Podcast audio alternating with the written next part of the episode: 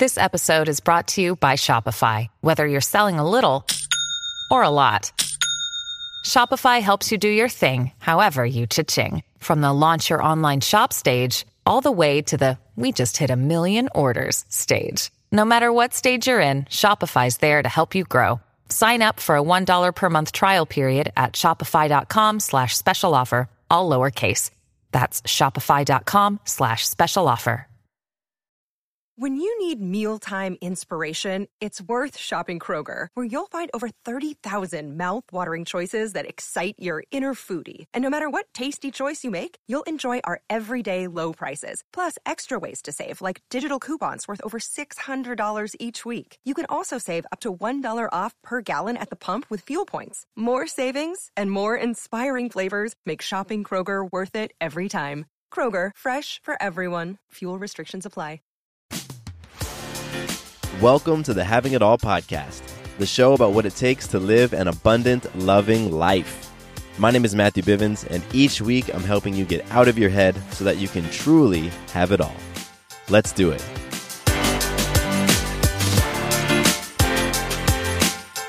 What's up, everybody? Welcome to the podcast. I am super excited that you're here with me today and grateful, grateful that you would join me on this journey of having these uh, these abundant, loving conversations. And so, if this is your first time, welcome. You're you're, you're in for a treat today. You really are. Uh, I have a guest with me on the show today. His name is Rob Kandell, and that's all I'm going to say right now because I'm going to give you a little bit more details on him later on. But first, I want to share some magic. I want to share a beautiful, awesome example of influencing myself, others, and life to create something amazing. And so for me, my magic right now is that Sarah and I have been hosting her mom here for the past few days. Uh, she arrived this weekend and she's leaving actually tomorrow morning. And it's just been a really beautiful, awesome few days with her. And I am so incredibly blessed to have amazing in laws that I love tremendously. You know, I know a lot of folks don't have those types of relationship with their in-laws. Um, so you know, I don't take it for granted that I do. And having Sarah's mom here, you know, and it's just it's it's it's really fantastic. And yesterday, I uh, created the opportunity to cook for both Sarah's mom and my mom, who came in to visit as well. And so I got to cook for the moms, and you know, Sarah was there, and Maya was playing with her two grandmothers, and it's just a beautiful scene and uh, I'm I'm super grateful for all of that. And so that is my magic. And I want to hear your magic. I want to hear what you have been doing uh, to create those magical experiences in your life. Because as we share them, you know, we really start to influence one another. And it's a beautiful thing. So share them with me. Hit me up, mattcbivens at gmail.com or over on Instagram, Matthew underscore Bivens, and share with me your magic. So speaking of Instagram, I got some listener love that I want to send out there, show my appreciation for you. And uh, this episode, I want to shout out Jessica from Instagram. And Jessica, I appreciate you reaching out to me and giving me a birthday shout out. That was awesome. My birthday was a couple days ago, and uh, you know I got a lot of love from people, and, and Jessica, you were one of them. So thank you so much. I appreciate you. And if you want to connect with me on Instagram, you can because I'm on there.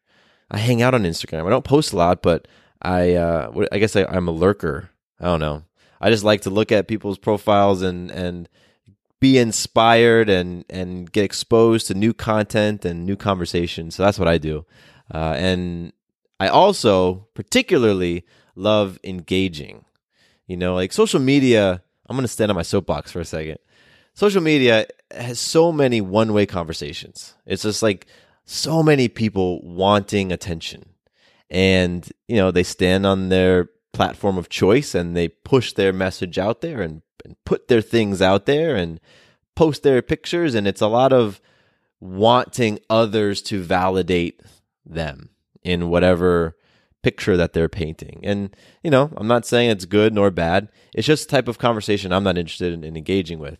What I want and what I do on Instagram, I want to go back and forth in a dialogue. I want to hear what your thoughts are. I want to, you know, provide my thoughts on different things and I want to get your opinion and feedback. So that's what I love doing. And if you're on Instagram too, you can connect with me and we can have a dialogue. So hit me up, Matthew underscore Bivens on IG, which I think is is short short code or shorthand for Instagram. I don't know. I don't I don't know those lingos, but uh yeah, I'm there.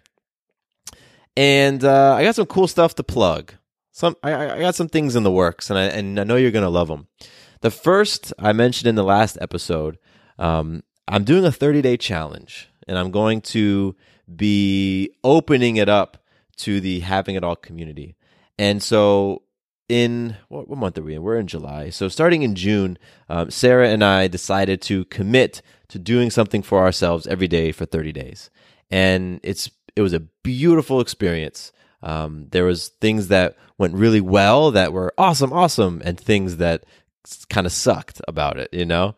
But there were lessons all along the way, and you know we were making deposits into our body, so we felt really great in our skin and we got stronger and we saw physical changes and it was really amazing and it's it's um, snowballed into other things. And um, i want to bring that opportunity and that experience to you all.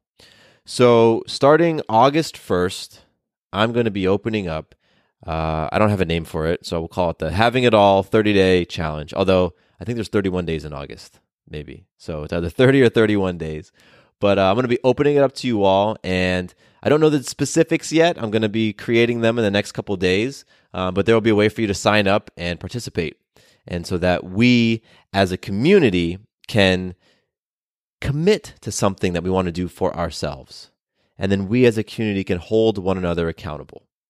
Because I found when I was going through my 30 days, what really helped to to get me, you know, across that finish line, so to speak, and stick to my commitment was knowing that Sarah was doing it as well. So she held me accountable simply by her doing it. It wasn't like she was checking in, like, hey, Matthew, have you done your pull ups today? Have you done your squats today? No, she wasn't doing any of that. But no, me knowing that she was going to do hers kept me on top of my game. So that's what I want to bring to you all. That's the first thing that's going to be coming in the next few days. Um, so actually have details on that on Saturday's episode. So tune in to Saturday's episode. At the beginning, I'll give you details for signing up for the challenge. And the next thing I want to plug and announce is that I am starting an accountability group. And again, I don't have a name for it. Right now, I'm calling it the Abundant Loving Life Accountability Group. And this is going to be an intimate group of folks who are supporting one another in creating awesome, beautiful, powerful transformations in their lives. And it's going to be a beta group, meaning that we're going to be figuring some things out together. Um, I've done these in the past with more of a business mastermind slant to them. So now I, I don't I want to drop that business mastermind feel and and adopt a new flavor for it. So this first group is a beta group. There will be a cost involved. So there will be an investment that you'll be making into the group to be a part of it. And, uh, you know, there are going to be limited number of seats and yada, yada, yada. I'm super excited about it because a lot of you all have asked for this. I've had conversations, one on one conversations with a number of you all where you've asked about this specifically. And you've reached out to me in email and asked if there are ways that you can get engaged in, in smaller communities within the bigger Having It All community. So I've listened and uh, I'm going to be spinning that out as well. So, more details on that probably this Saturday, maybe the following episode, but both of those things are coming soon the 30 day challenge and the Abundant Loving Life Accountability Group. Super stoked about both of them. They're really all about continuing these conversations and these transformations that we're talking about on this show and giving you ways to get engaged so that you can be doing things to create a new experience and new results in your life. Because that's what we're about. That's what we're about. So I'm excited about both of those things. Stay tuned. All right. Today's conversation is so cool. Oh, I'm ex- I, have been excited ever since I, I uh, recorded with Rob. So I'm talking to to Rob Kandell, and A few months ago, in an episode that I did with my friend Kyla, we talked about orgasmic meditation. We, we probably called it OM, OM. And uh, the episode that Kyla and I were on talking about orgasmic meditation was called Exploring Sexual Energy What Our Relationship with Sex Reveals About Ourselves with Kyla Sokol Ward. So we kind of, you know, I introduced this this topic to the show um, through that episode. And if you don't know what orgasmic meditation is, that's okay because you will soon. Because Rob and I talk about it as well. And I've been practicing it for about three years now. And all the while, I knew that there was one person who was the creator of Om. And her name was Nicole Daedone. She has a TED Talk and she, I think she's written a book, and she's just very visible in that sexual consciousness conversation. But little did I know that Nicole had a brilliant co founder working with her as she as her you know they developed orgasmic meditation and their company called One Taste. And One Taste was really the brand that is pioneering orgasmic meditation and bringing consciousness to sexuality. And her co-founder is Rob Kandell. And so when Rob and I were introduced, I was so excited to talk to him because you know I've been I've been practicing this thing for over three years, and you know I've been exploring this with with uh, various people in my life, and it's been so transformative in so many ways. And so here I am. I had the opportunity to talk to the guy who was behind creating it. And Rob is a super, super fascinating guy. He's done so many things. So I definitely recommend you go and check out his website, which is Robert Kandell.com, K A N D E L L, and just learn about all the things that he's up to. Uh, since co founding One Taste, he's gone on to lecture and speak and coach on intimacy and relationships and, and sexuality. He's currently the host of a podcast called Tough Love, and that's tough spelled T U F F. And that show is is so cool. If you dig the raw and vulnerable conversations that that I'm having on having it all, then you definitely need to go check out Tough Love because Rob goes in. I'll just leave it at that. So he's got this speaking and this lecturing and coaching, and he's hosting this podcast, and he's also uh, coming out with a book. It's coming out soon. It's called Unhidden, a book for men and those who are confused by them. So that gets my ears perked, right? And he's just a really interesting dude. You know, I, I can't say that enough. Um, in our conversation, Rob and I spend a bulk of the time talking about orgasmic meditation, talking about masculinity. He has some really powerful insights on masculinity um, and on relationships in general. Um, but one of the most interesting parts of our conversation that I'm sure you'll find interesting as well is when Rob started to describe this community that he helped create out in California, and it was a a uh, free loving kind of open love, sexually conscious, awesome sounding community, quite frankly. And so I was really intrigued in that, and I know you are uh, as Rob tells the stories of what went down there. Um, so I'm just excited overall for this conversation. And uh, I believe this is going to be the first of many great conversations I'll be having with Rob.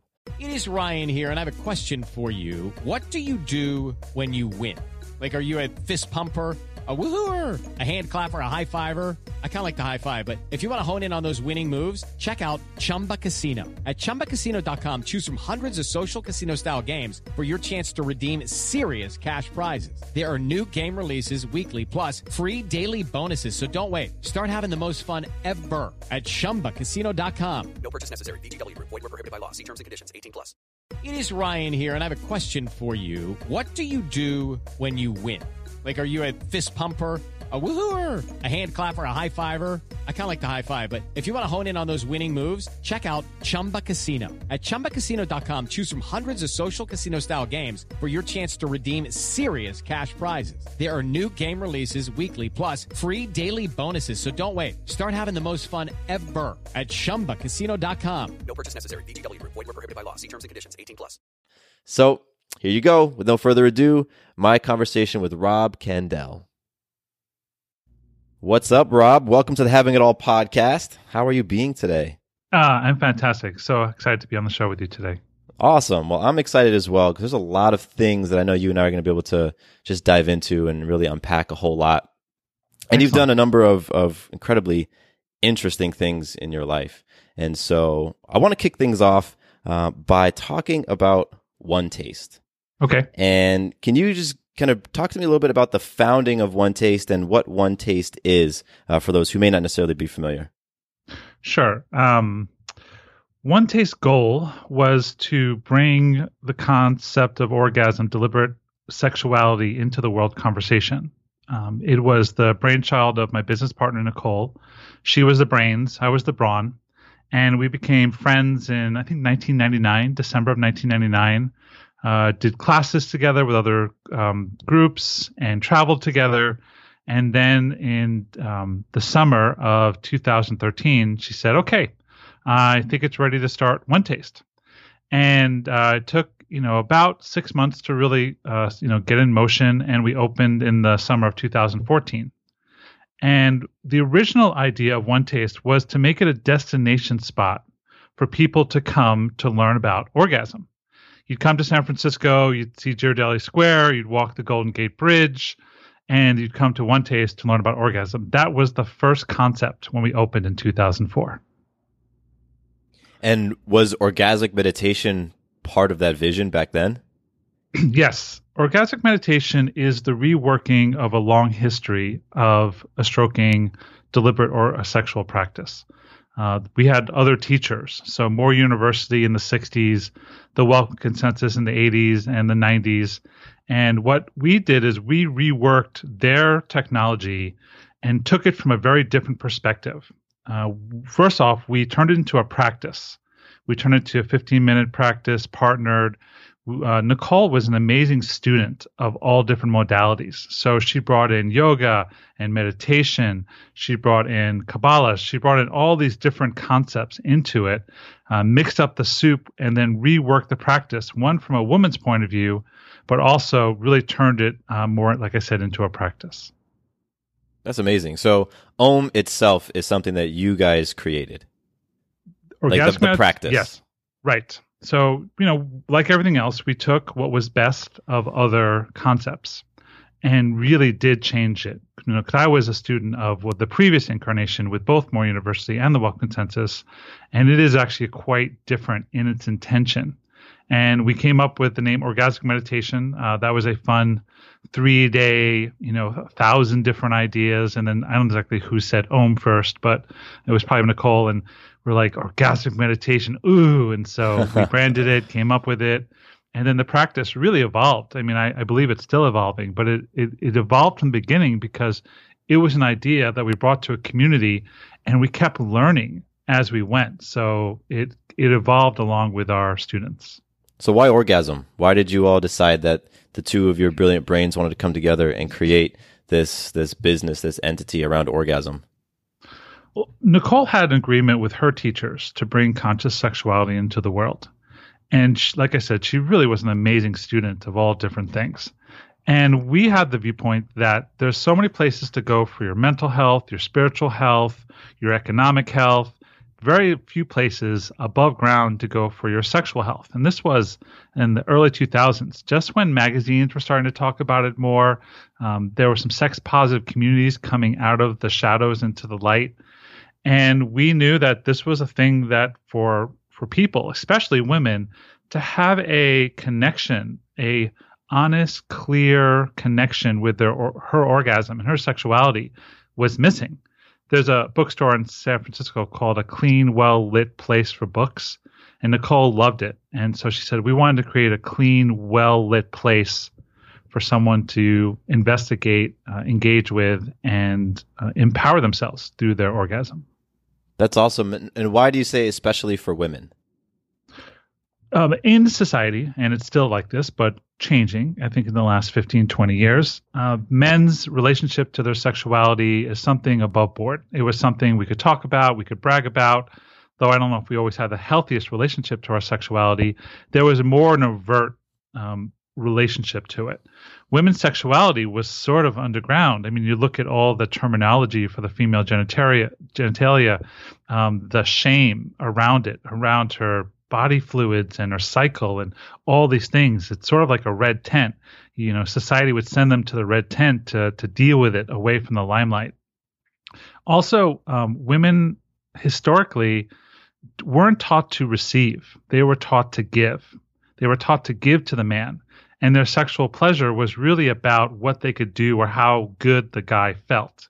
And this was skewed um, in our viewpoint. We we really wanted to first open the space for women to have just permission to demand and to enjoy and to revel in her sexuality and train the man to increase his presence, increase his attention, his awareness to handle it, and then everyone would win, which was my experience. That's awesome. So like it was your personal experience through you know, through uh, the orgasmic meditation that, you know, when the woman is receiving and, you know, it allows you to tap in and open up your awareness. Is that what you're saying? Totally. I mean, I'm such a changed man, excuse me, from my 20 years of practice when it came down to it. You know, I described myself as a man who entered into this in 1998, um, numb and dumb, a really good guy, a smart guy, a sweet guy, but really, really um, unaware, uneducated about how to relate to women, especially around sexuality and seduction. And through the practice of orgasmic meditation, through all the conversations and the concepts that arose around around orgasmic meditation, I just got smarter, and women started telling me more truth, and I was uh, a, a, good student, and I my ego got squashed a thousand times, but then I kept learning, and then through the practice, I really am no longer numb and dumb. Wow, do you still practice today? I practice with my wife sometimes. Uh, it's not as much as I used to. Uh, in the day, I was practicing about five times a day. Five times a day. Wow. Five times a day. I was about 11,000 Oms over my uh, Oming career. Holy shit. Quite, yeah. Quite frankly, I was a little burnt out by the end. How do you do five a day? Because I right now in, in my life, I will practice Om about once or twice a week. So, how did you fit five a day in there? I lived in an intentional community with the One Taste crew for 10 years. And we lived in cities together. We'd get apartments together. Uh, I built a 40 uh, room, single room occupancy in San Francisco where about 50 people lived. I built a warehouse uh, in our heyday of um, research and development where about, again, another 50 people lived in a warehouse. And we had morning practice, which was uh, 7 a.m., two Oms in the morning, then evening practice, which was two, and then I used to have one or two outside those practices. It was part of our culture. Oh wow, that's fascinating. So I want to get back to that because I think there's a lot of things I want to jump into. Um, sure. But I realize we haven't really talked about what Om is, and I can describe it in the intro, but I'd I'd rather hear you describe what is the practice of orgasmic meditation. Physically, it's two people um, coming together to focus on the sensation that ex- exists between them. Um, so what that is is if you you know there is a male practice, but that really comes later. So let me focus on what it means to stroke a woman. Yeah. So a woman lays down.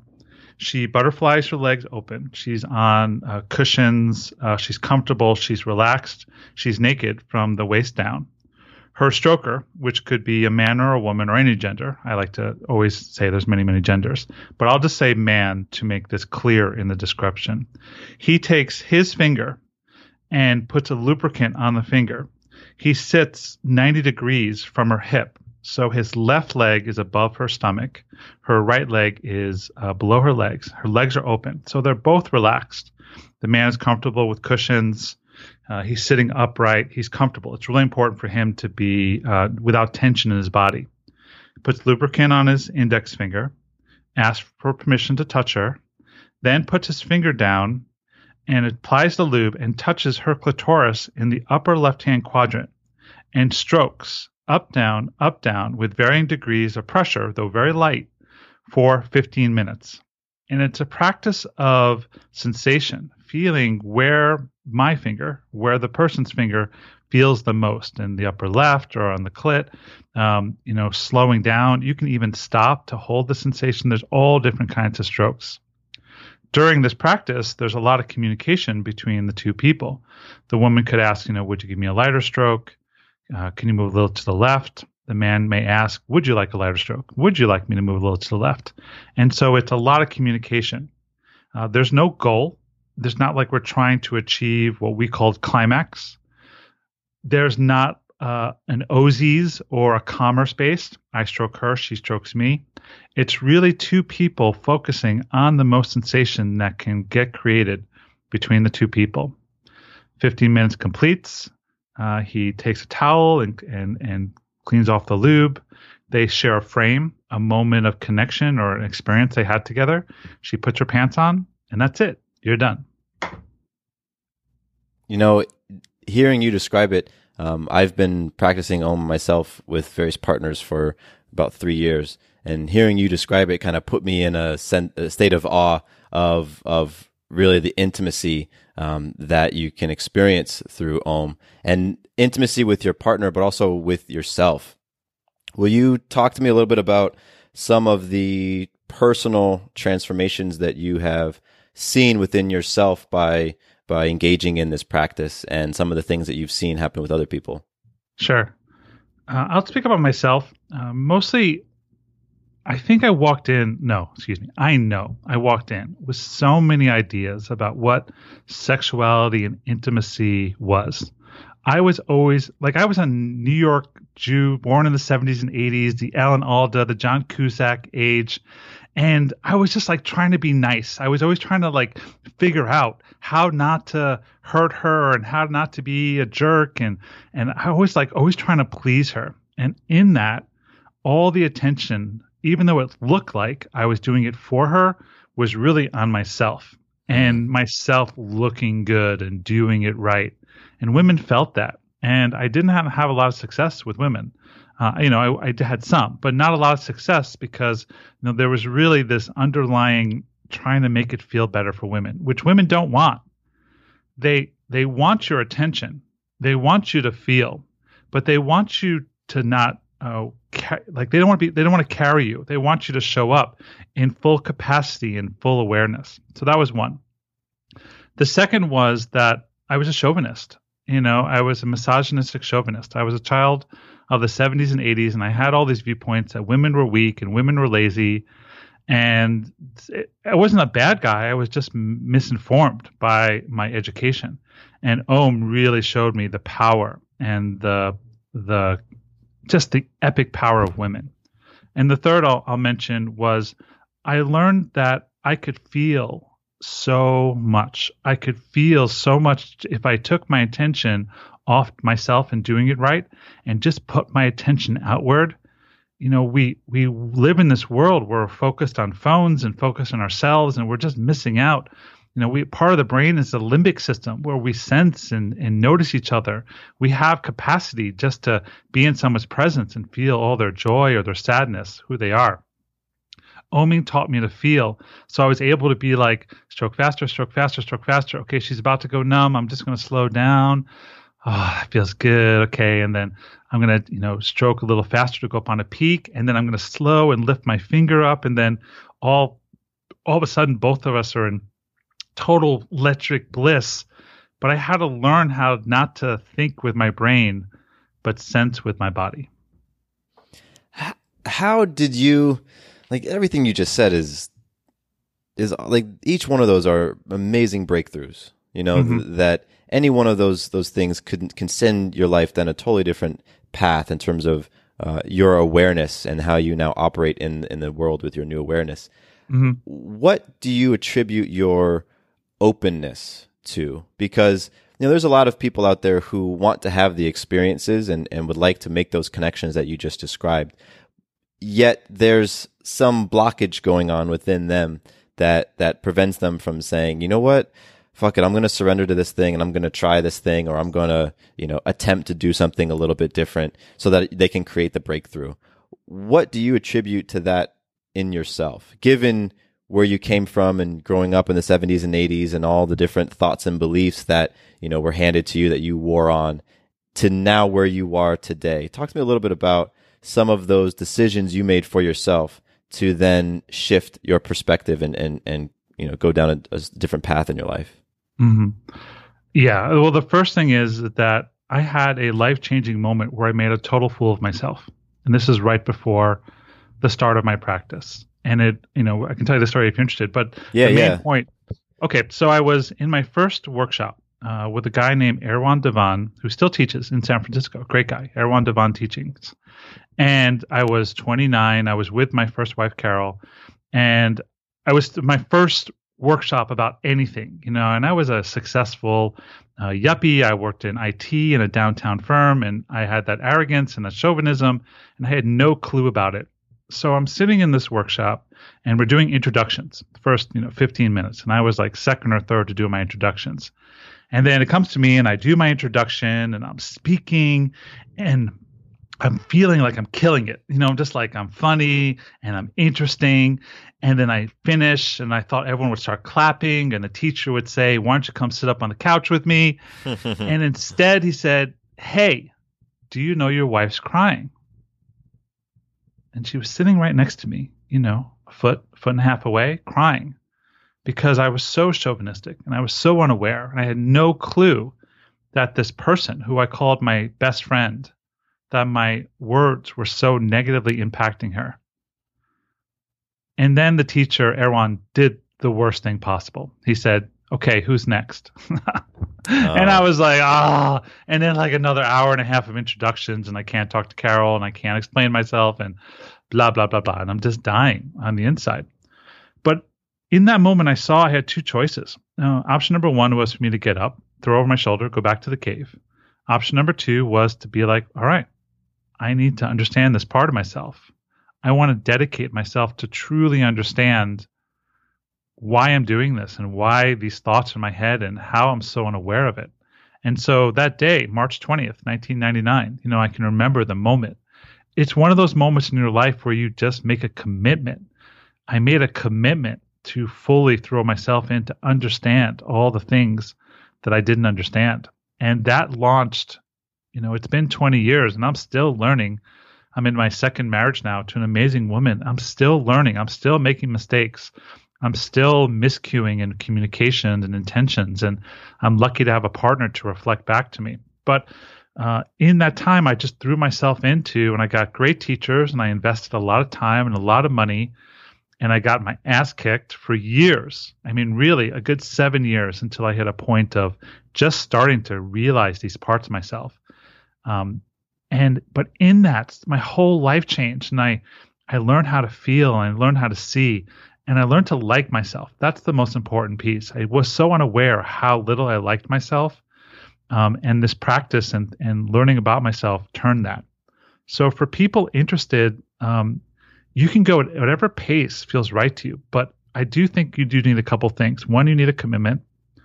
Second is you need to create a practice. Third, you need accountability. And fourth, it's a thousand times easier to have a coach, a teacher, a gender group, a 12 step program, something inside of, you know, something outside of yourself to, to reflect the shadows you can't see, because without that, it's almost impossible for you to grow. That's amazing.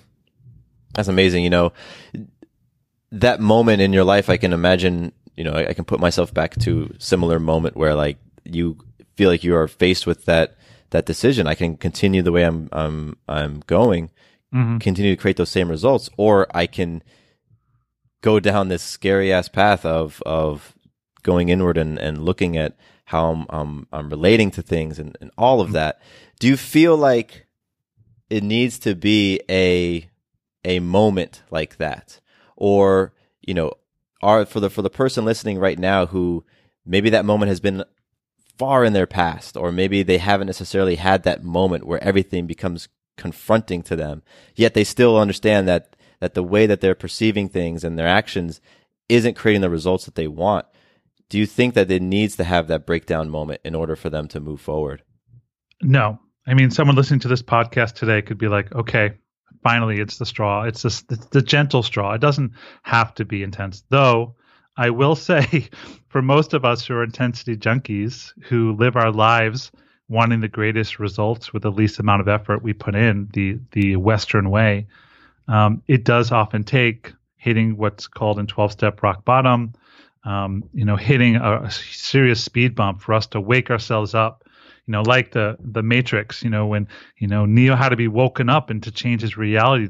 That was the idea. And so, in all, if you look at you know something like Joseph Campbell's A Hero's Journey, there's always a moment where the protagonist gets the message, the call to adventure, the call for adventure, excuse me, that it's specific. And then at that point, the hero can say yes or no. So it can be gentle, but more likely it tends to be a little louder or a lot louder. Got it. Yeah, I get that. So let's jump back to uh, that community you were describing because that mm-hmm. fascinates the hell out of me. So talk to me. You said you lived in, you created, you and, and others co-created this this community, and you were there living with with them around for about ten years. And this these were the other folks who were a part of One Taste, and were there other were there people outside of One Taste who were in that community? yeah, it, it's a long story. Um, I'll give you the highlights. yeah. Um, so our teachers were the Welcomed Consensus and more, uh, among other teachers. I don't want to say they were only teachers. They were they were pretty impactful teachers, and they lived in communal houses. They believed in the power of communal living, not only to have a practice but also to have reflection, like I mentioned. So that was our history. And then we met a guy named Ray Vetterlein, and Ray Vetterlein was um, God, how do you explain Ray? He was like a mystical 60s acid guy who was the successful like labor negotiator in the 50s and 60s and made millions and then found his spiritual awakening and he built um, communal houses in a town called Brisbane, which was south of San Francisco. He was hooked up with More University and he definitely followed his own path. So we came from Welcomed Consensus, and then we found Ray, and then we connected with Ray, and we actually moved into his houses and really joined his community. And Ray was looking for a new wave of players, and Nicole, you know, was definitely the best player he could find. And so, from the base of Ray and his community, we built up this you know people coming and and we had a center we actually had a physical location in san francisco the the the Ghirardelli and then the One Taste Center. And so people just started to come to classes, and we had events, you know, three or four times a week. Um, and our communal houses just started to get full. And we had three communal houses. Um, I think it was a good 30 people, 35 people in in that time. And then we lost a lease on the main house.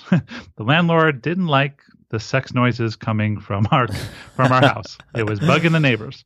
So he's like, I don't know what's going on there. It feels like there's a bunch of people. You got to go. We're like, okay. So we looked for a replacement house and we couldn't find it.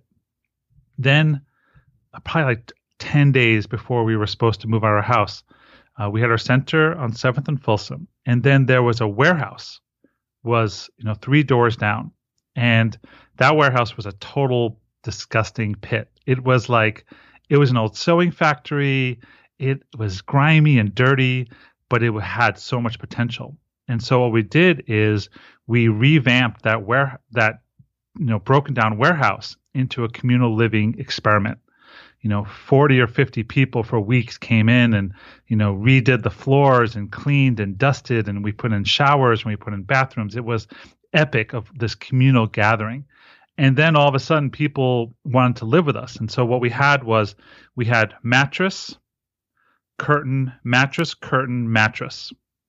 And you had like two feet of hanging space. Like it was total Spartan living. And very quickly, we filled up to 50 people living in this space. And it was open sexuality. It was jealousy haven. You lay in bed and hear your partner making out with somebody else and hear their distinct sounds from across the room. People walked around naked, uh, all forms of sexual exploration it was the best of times. It was the worst of times. It was an intense experience. But what it did was create this incredible bond uh, inside of all of us, and people loved it. It was a pretty amazing play, way to live.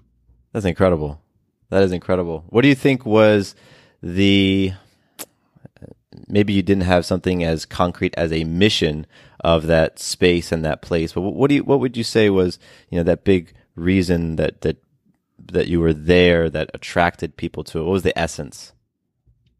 I think people in society are epically lonely.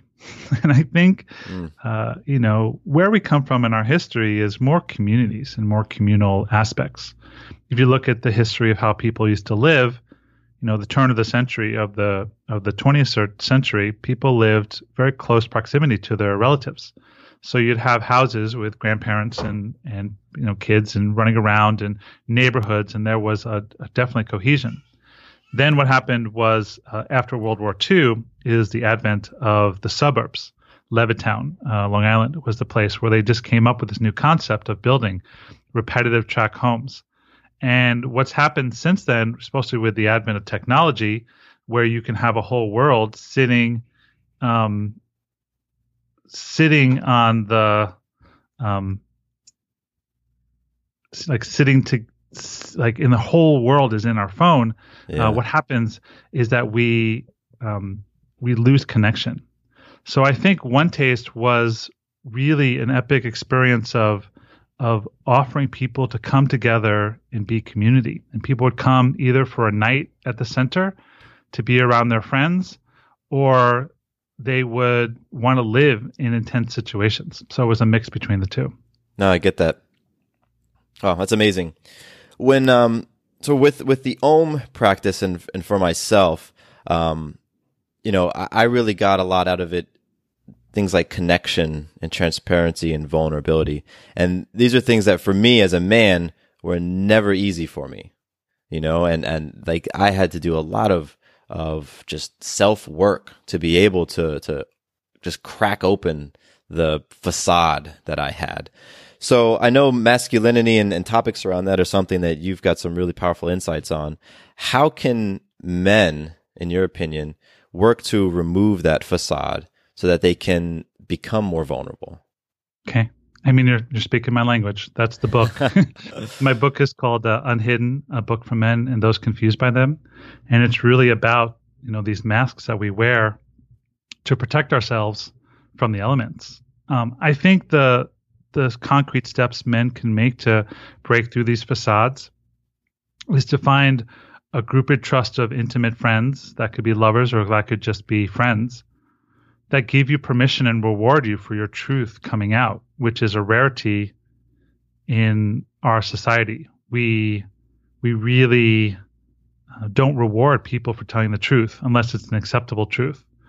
So the fastest way to do that is to find somehow to create space for all those parts of ourselves that we have shame about, that we don't like and we don't trust, to uh, come out and be rewarded.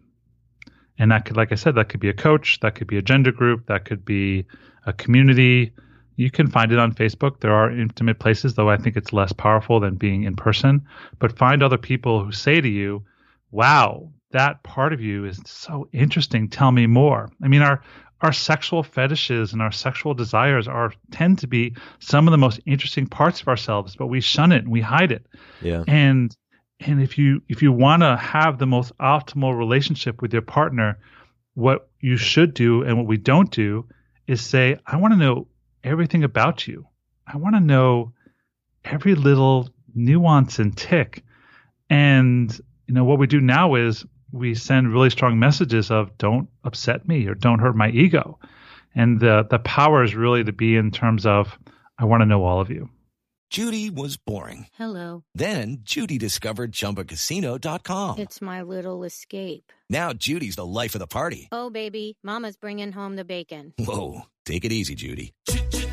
The Chumba life is for everybody. So go to ChumbaCasino.com and play over 100 casino style games. Join today and play for free for your chance to redeem some serious prizes. Ch-ch-chumba. ChumbaCasino.com. No purchase necessary. Void where prohibited by law. 18 plus terms and conditions apply. See website for details.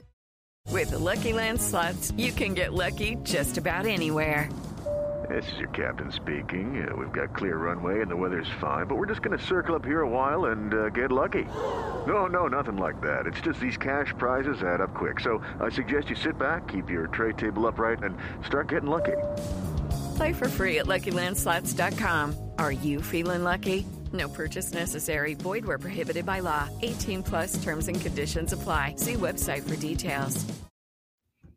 And I imagine that when somebody gets to a point where they're they're just open to knowing all of themselves or all of their part their, their partner, then they can start to explore to find those communities, find those people that will create the space of trust and will reward them for being honest.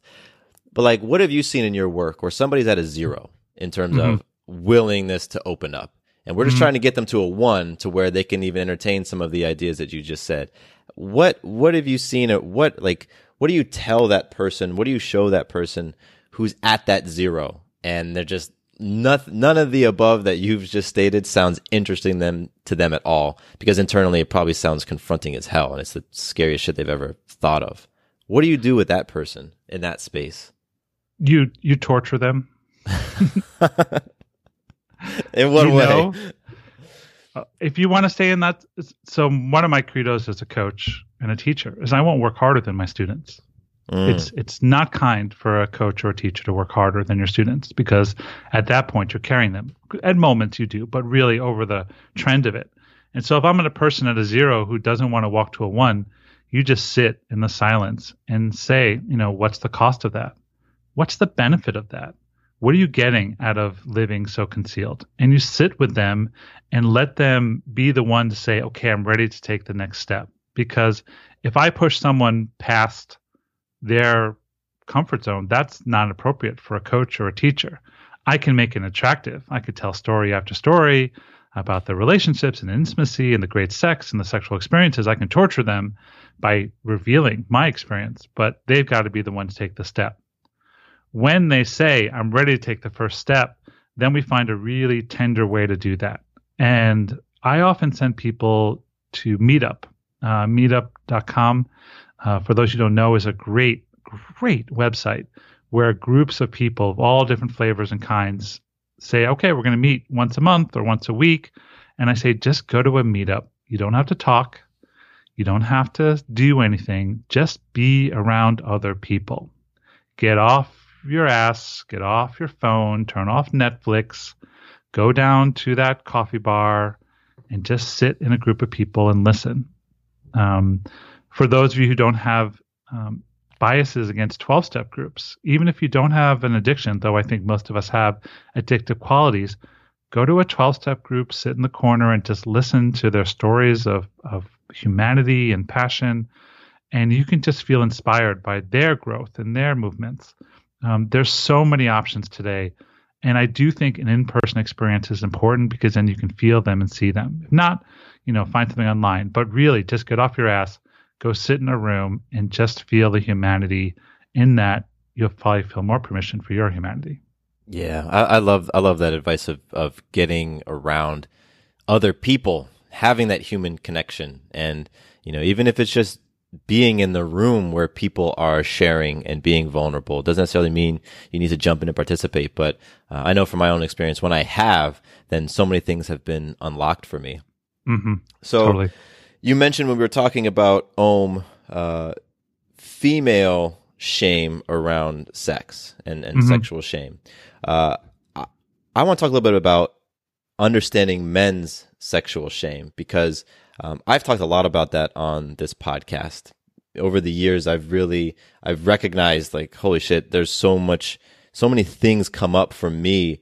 You know, for example, for me, like right after the moment of orgasm, I recognized I had so many judgmental and shame filled thoughts that would mm-hmm. flood through my mind. It was it was like a it was ridiculous. It was like a tidal wave of things that I I seemingly couldn't control and and and I spent some time trying to understand that. So in your book, I imagine that it's talked about in your book, but also in, in the coaching that you do. Um, talk to me a little bit about what you've done to understand and explore your own sexual shame and what has come up for you in that process. I think that's another very long story, um, and it continues. Yeah. You know, I've had done serious, intense work for 20 years, and I still find pockets of shame, and it grows and evolves. So the first thing I would say to you and to other men is, you're not alone. You're not alone with this affliction and this this weight of shame. It's part of our society. It's part of our culture, and you know we live in a society of disapproval where everything you do is wrong. You're not smart enough. You're not tall enough. You work too much. You work too little. Your hair's too long. You smell bad. You know, we live in a commerce based society of disapproval. And so you have thousands and thousands of messages on a daily basis that say you're doing it wrong. It takes agency and self empowerment to say, no, I'm doing it right. I'm doing it right. I'm doing it right. And again, it's a practice and it's an investigation. So, you know, you you ejaculate in bed and then all of a sudden shame comes up and then you can use that as kind of like pulling the thread to figure out what is that. More likely than not, it's some childhood viewpoint or you know something very young inside of you that your parents or something happened. It could probably be a specific event, but you can use a therapist. You could use something like EMDR. You can use plant medicine. You can use all these different modalities, talking therapy, to figure out what's the seed of the shame. And once you recognize the seed of the shame, shine light on it, it moves out of the shadows into you know your consciousness and that's where evolution occurs so yeah it's it's part of the game. It never goes away but your relationship to it can enhance very quickly. Mm, yeah. Yeah absolutely. And you mentioned emdr what's that? I haven't heard of that. Emdr is a kind of uh, somatic uh, somatic therapy my somatic therapist uses it uh, there's different versions of it. You can look it up. There's light therapy. Uh, the one I use is sound therapy, where you have these headphones on and it goes left, right, bloop, bloop, bloop, bloop, bloop, bloop, and then have little buzzers, little vibrations in your hands. And what it does is uh, it enhances different parts of your brain. I believe it's the theta waves. So you actually go into kind of a trance. You go out of your cortex, you do a deep dive into your soul, and then a trained therapist can go in and say, like, what do you see and what do you feel? and some epic experiences with EMDR. Damn, that's fascinating. That's really something. Rob, I'm I'm uh so many things to talk about with you, man. This is great. I love how after after so many questions you're like, "Oh gosh, this is a long ass story." Yeah. Yeah. Yeah. It, I mean, because they're so rich, like just the, these topics, and you have um you do a lot of create a lot of content, which I appreciate because I can go out there and I can consume it as somebody who's interested in the different things that that you talk about. And mm-hmm. I was reading an article that you posted on Medium, mm-hmm. and it caught my attention for a number of reasons. But the article is called "When Your Significant Other Wants a BF, Wants a Boyfriend." Yes, and in that article you wrote when I tried to be my partner's everything, their best friend, their lover, their friend, it was like trying to be the MVP of both the NFL and the NBA. Yes. And when you said that, I 100,000% connected with it. Can Mm-hmm. you explain what you meant in that, uh, in that, in that phrase, in that sentence? We have this weird viewpoint that we're supposed to be the best of everything for our partner. We're supposed to be the best lover, the best friend, the best communicator, and our lover is supposed to treat us like that. Like we're supposed to be the be all end all, which adds a lot of pressure to the relationship and adds a lot of false belief systems in there. And in my exploration of uh, non-monogamy in the intensity of my my research, I found out I had so much internal pressure that I was trying to be the everything even if I was the best friend to my partner, there's there's there's got to be a guy out there with better sexual chemistry. It's just the math, the science. It's just like it's impossible that I was, you know. So, but the pressure around it was really intense. Um, was really intense to to be that person. Yeah. So when I got that, I was like, why don't I just be the best Robert I could be to these people? And then what would happen was that um, regardless if they wanted to be with me or not with be with me, I was just working to be the best who I could be, not to be the best, the best who I could be. And in that, uh, there's so much pressure because I think there's we feel so much betrayal if someone's attracted to another person or enjoys their conversation or laughs or they can like it's so strange how much pressure we put on. So once I figured that out, everything just got chill, and I was like, okay, I got it. And this has to come up in, in the conversations you have with clients. I mean, Totally. yeah, like people who expect I mean, if I know for me, it, expecting the, your partner to fulfill you in every single way, right? Like emotionally, physically, sexually, right. spiritually. Right. Yeah. And how do you, how have you gone about creating a new perspective on that? Because I, mm-hmm. I found in my own with myself and the people I've talked to, it's just hard breaking out of that way of thinking. Like, no, this is how it's supposed to be. How have you gone you know, given people different viewpoints or given people things to chew on to help them create a different lens to look at relationships through? Well, I changed their their focus. I most people look to relationships to fulfill them. They're looking externally. You know, we're we're at a society with an addiction to external validation. And Instagram and Facebook likes and all these things have really, you know, added to our addiction. So I teach people, mostly men, the power of uh, self validation, self love.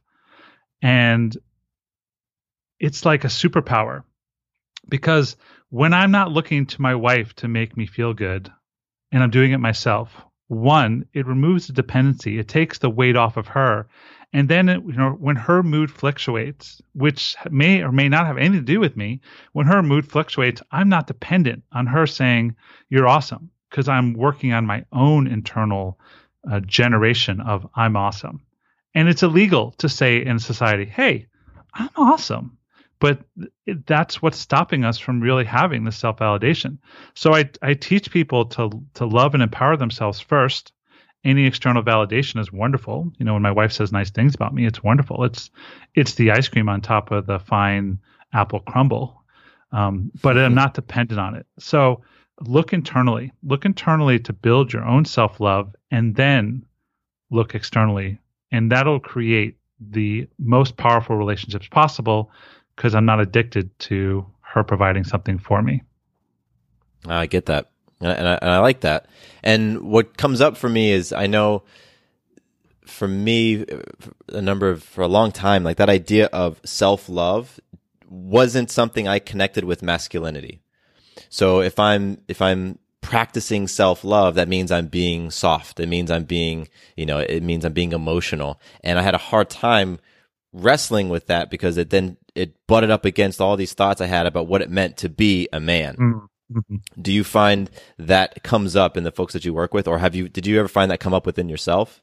Of course. I mean, I was I was born in the seventies and eighties, and any feminine side of mine was to be persecuted. Yeah. And then nice guys came out, and women said, "I want nice guys," and we're like, "Okay, we'll we'll go fully into our feminine," and they didn't want that either. And now they're like, "We want you to be a man, but we also want to have feelings." I'm just like, "What?" And when do I do what? And, and it's just confusing. It's mayhem. And so what I train people to do is to connect to their feminine side, to use it to find the what I call the masculine feminine ratio, the balance between the two, the marriage, and then to learn when to bring out which piece for the optimal effect. Um, so what it comes down to is, you know, self-love is a feminine aspect, and you have to first get off against your bias as a man to say, you know, you know, don't be a pussy or don't be th- like it's it's ridiculous. It's the names and the the the the ways we beat ourselves up about connecting to our feminine side, but being connected to our feminine side, not living in our feminine side, but being connected to it is a superpower like anything else. What are some more examples of what it means to to connect with the feminine side? You, you know, you talked about self love as one, but because I've I've heard that, and you know, so many guys have heard the feminine side, connect with your feminine side. But what does that actually mean? in practice? Um, here's a good example. Um, so my my wife Morgan is a feminine woman. You know, she's masculine when to dealing with the kids, but really she likes to live in her feminine. And I tend to live more in my masculine, though I have a good connection to my feminine side. What I've learned in relationship with her is when she comes to me with a problem, my tendency is to be masculine and try to fix it all right, we'll yeah. do this, we'll do that. I'll move this thing here and we'll drive here and it'll be done. Click. And then she disconnects. And so I figured out, I was like, what do you need? She's like, well, I, I really want you just to validate my feelings. Oh, validate the feelings. Right. So instead, I'm like, okay, I can understand how that would be hard for you. I can get how much pain that would cause. And I listen to her in my feminine, connecting to her feminine. So she's like talking to a girlfriend, right? But I'm just validating. I'm not trying to fix it. At some point, she's like, Well, what do you think we should do? And then I can slowly shift back into my masculine. Well, we could try this or we could try that. But without that feminine connection, she feels dismissed and her feminine doesn't feel heard. And so having the balance and the skill to shift between the two is what's going to add to the most powerful relationship with a multifaceted, powerful woman. That's an awesome example. I think I think those listening can can definitely get what it looks like to connect with one, connect with the other, and shift and flow in between that feminine masculine side. That's great. Thank you. So, last thing I wanted to touch on is probably something we could talk about for hours. Um, Yeah. You mentioned non monogamy.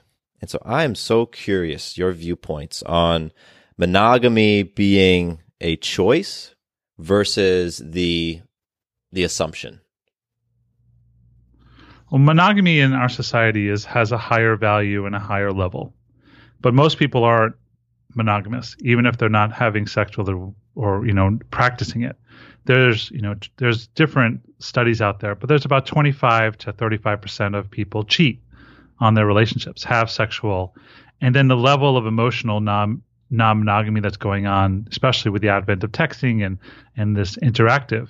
So people are very few people I've discovered are truly monogamous, and monogamous means one love or one heart.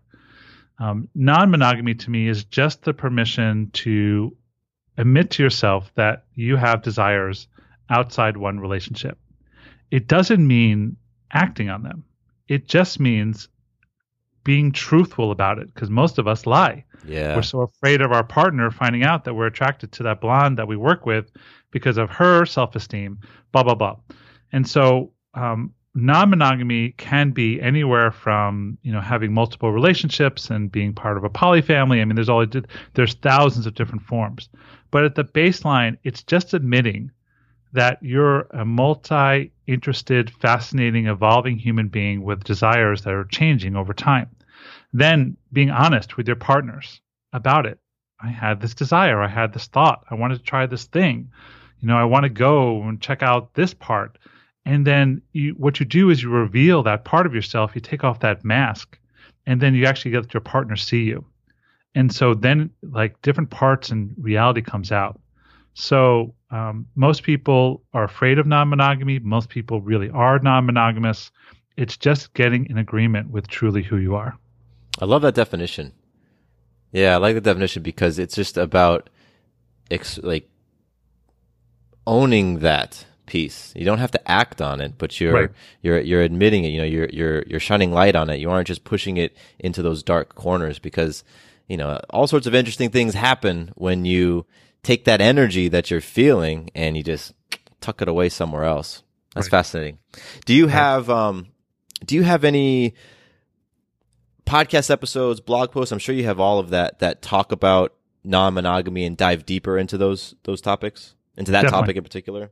Yes. Yeah, I have a I have an episode called on monogamy. It's on my early side.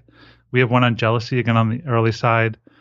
Um, yeah, so there's plenty of part of my writing. Um, yeah, all that's available on my podcast, Tough Love. Awesome. And and so Tough Love is the podcast and um that's amazing. I was listening earlier today. Particularly I love the episode series you do with um, I forget the, the title of the series, but it's with your friend Jeff. Oh, six vulnerable conversations between a straight man and a gay man. Oh my Yeah. gosh. Those that's incredible. Just Yeah, you, you. you guys just go in and that's uh it's a beautiful thing and, and just listening to those conversations. I was actually reading the transcripts and uh, and I love that as well. Um, Thank you. So there's your Tough Love podcast and then for folks who want to go learn more about what you're up to, where else can they go? Everything is on my hub, robertkandell.com. You'll find my podcast. You'll find my writing. Um, you'll find the six conversations. Uh, you can pre buy my book, which is due November 5th, the book Unhidden. I'm teaching a communication course in Los Angeles. I have a men's mastermind coming in 2019. So, yeah, everything can be found at robertkandell.com. And please, please, please uh, feel free to use the contact form to email me. I love engaging with people.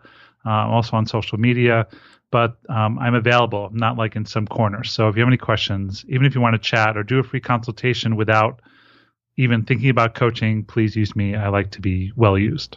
Awesome. Yes, and and I'll just you know reinforce all of that. Like everything that I've engaged with with you through your content has been amazing and eye opening. And you. you. know, uh, I, I, love having these types of conversations, and, and I, I feel like for myself, I've I've gone inward and, and been okay going in and exploring. And even when I've read and listened to your work, I'm like, damn, like it it just inspires me to continue to go deeper. So um, for you listening, please go check out uh, Rob's stuff, and I'm to have links to everything um, in the show notes. And Rob, you know, it's been a an absolute pleasure chatting with you and and just going into all these different nooks and crannies, man. And I really do appreciate you. Thank you, Matthew. Thank you so much for having me on. Quick note about the Having It All podcast. I am not a doctor nor a licensed therapist. I'm a guy with a story and a passion for conscious conversation. My thoughts, opinions, and beliefs are my own. So please consult with your doctor or healthcare provider regarding any questions or issues you have related to your personal physical or mental health. Does your father know you're listening to this podcast? Well, when you're done, why don't you stop by and check out a show that is 100% dad approved Dadages. Hi there, I'm Chad Higgle. If you're looking for useful insights and practical advice you can actually apply to work, family, education, philanthropy, and just life in general, check out Dadages. That's D A D A G E S, wherever you listen to your podcasts.